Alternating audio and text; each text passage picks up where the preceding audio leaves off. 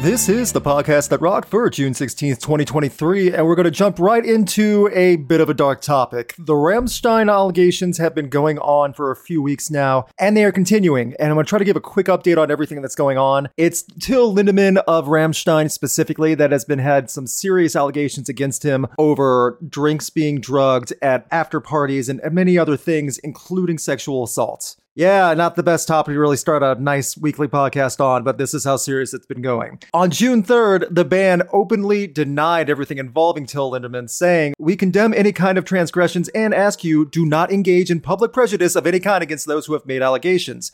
You have a right to your point of view, but we, the band, also have a right, namely, not to be prejudiced either. So they made a statement saying, listen, don't engage with any of this. We're dealing with it. We're trying to look into it. We condemn any of these transgressions, but also don't go after people making these accusations. That's a fair statement. That's a very well worded statement, possibly by a manager or a lawyer, but still well said. And that's not even getting to the point of who's to blame on this whole mess. It was this past week that Christoph Schneider, the drummer for Rammstein, made a big long post with the help of the band saying, Dear people, I would like to share my personal emotions and thoughts with you. The accusations of the last few weeks have deeply shaken us as a band and me as a person. You fans certainly too. I feel as if in shock by the things that have been shared on social media and in the press and in print about our singer. This is an ebb and flow of emotions for us band members and crew. No, I don't think anything criminally relevant happened. No, I don't think anything illegal was going on. I've never seen anything like it nor heard anything like it from any of our crew of 100 people. All I heard from Till's parties were adults celebrating together, and yet things seem to have happened that, although legally okay,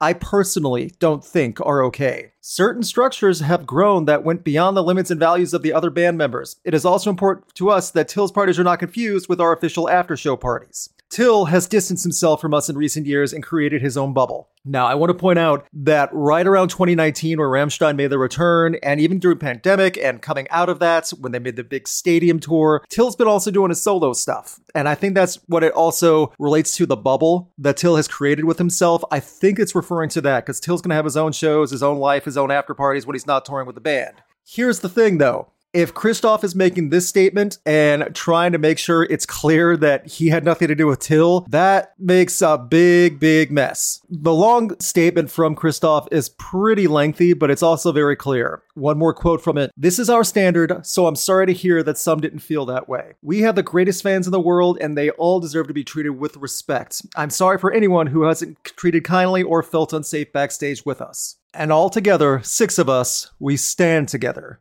your Christoph Schneider. That being said, it was also this past week that Universal, the band's label, has halted Rammstein marketing and promotion amid Till Lindemann's investigation. Till was also planning on doing some solo touring in the States later this year, so this is not only a big mess, this is going to be costly for everyone involved, as no promotion and the investigation's going on. And to everyone listening, everyone's going to have an opinion if you already know what the accusations are. I'm not going to go into the nitty gritty of it because they are pretty specific and in depth of what's going on with time frames and everything. Keep in mind, though, we are going to find out more. German investigation is going on. The police are investigating everything with tours, with Till Lindemann, you name it. So we're going to find out more information one way or another. On June 14th, Universal Music issued the statement The accusations against Till Lindemann have shocked us, and we have the greatest respect for the women who have spoken out so courageously in public in this case. Preliminary proceedings have been initiated against Till Lindemann on allegations related to sexual offense and the distribution of narcotics on the basis of seminal criminal complaints filed by third parties. It's not gonna get smoothed away anytime soon. But I'm just letting you know now with Rammstein being upfront about all this, they are doing the right thing, at least making sure everything's out in the open that they can put out there, letting them know that there's an investigation going on, trying to make statements saying don't go after people. I'm of the mindset of let the actual investigation determine everything before I start pointing fingers or giving assumptions. But man, oh man, it's a wild ride, and Rammstein has a much more wild year coming with 2023. In lighter news, continuing on some of the other information that was been said about backtracks and live shows, Wolfgang Van Halen, multi-instrumentalist and virtuoso son of Eddie Van Halen, who has his own album coming out this summer, is very anti-backtrack, especially when it's music that could be played live. In a quote for an interview this past week, he said that half the people live, it's tracks nowadays, which is such a huge bummer, man. I'm very cleanly putting this. There's a lot of profanity in this casual interview. Look, I think everyone else draws their own line with what tracks are acceptable or not, but it's like if you're pumping in the main guitar riff and the lead vocal and actual drums, like pre recorded drums, that's a problem. You should be able to play your stuff. I can understand if you don't have a keyboard player, so you need the pad. That's fine. You can't carry around a 60 piece orchestra, so you've got the strings. That's fine. But lead vocal, main guitar, main bass, and the drums. You should be playing that. He had a laugh about it and he's lighthearted about it, but again, this is coming from a good source who is a multi instrumentalist and actually plays everything on stage and he can back it up too. He's not just trying to jump on the bandwagon of for or against backtracks. This is coming from someone who grew up in the industry, has seen everything live, and is able to deliver live as well. Again, Wolfgang Van Halen's latest album is coming out this summer. He's going on tour with Alter Bridge and Sevendust, so you can check his non backtrack show live if you like.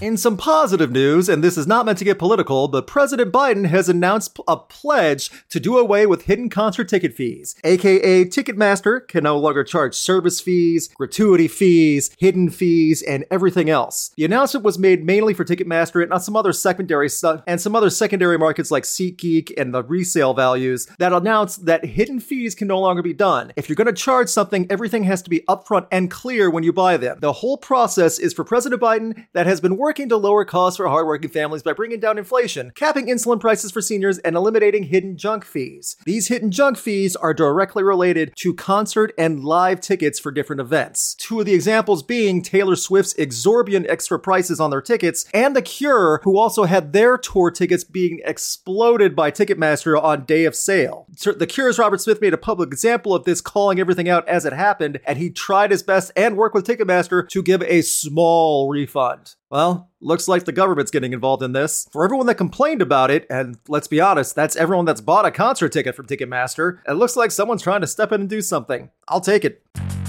In rock news, and yes, this counts, Dolly Parton's big, massive collaboration album is coming soon, and a song was just released with Dolly Parton and Judas Priest Rob Halford called Bygones. There have been many different, wild, and crazy collaborations being announced for this, but the new song Bygones with Robert Halford is definitely something to check out. You already know I'm a Judas Priest fan, so I'm a bit biased, but at the same time, I want to, people to hear what Dolly Parton is trying. She keeps saying that she wants to earn her spot in the Rock and Roll Hall of Fame, which she's already been inducted to, but it's pretty cool to see that she's putting this much effort into so many different songs, and I'm hopeful that this new album will be a lot of fun, especially with so many different artists involved. You can check that out on New Music Night this Sunday, and it'll be on the post for rock.net for this podcast.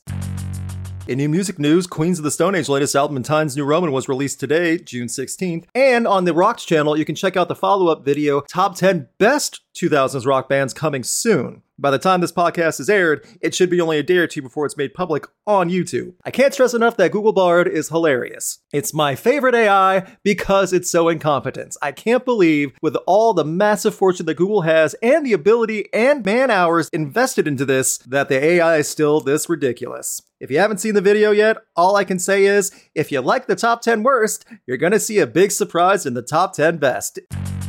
And to wrap things up, we're going to go for the Billboard Top 3 Mainstream Rock Songs of the Week. Each week, we cover what's blessing or plaguing the radio waves for FM, XM, satellite, and online. And this week, it's the same as the last couple weeks. Jelly Roll Need a Favor, 72 Seasons from Metallica, Rescued from Foo Fighters. In the same order, too. Number one, Foo Fighters Rescued. Uh, it's just the same thing. Radio doesn't change. They're never gonna change. Uh. That'll do it for the podcast The Rock this week. Big thanks to Brandon Bruce, Chris Doman, and Dom Noble on Patreon for their support. You can check out Dom Noble on YouTube covering all your wild literary and film and adaptation coverage. Tons of great content on that channel. If you're a professional wrestling fan, you can check out Wrestling Soup covering the wild events inside the ring and the wilder events backstage. Some great discussion over on Wrestling Soup on YouTube. And finally, if you're interested in human idiot news, all the stupid stories you see on the news, think Florida Man, check out Radio Dead Air on YouTube where Nash covers the dumbest stories of the week and makes you realize that humans really should not have evolved this far. Thank you for listening. My name's Luke, host of the YouTube channel Rocked, and for the love of God, please get some new songs on Billboard's mainstream chart, please.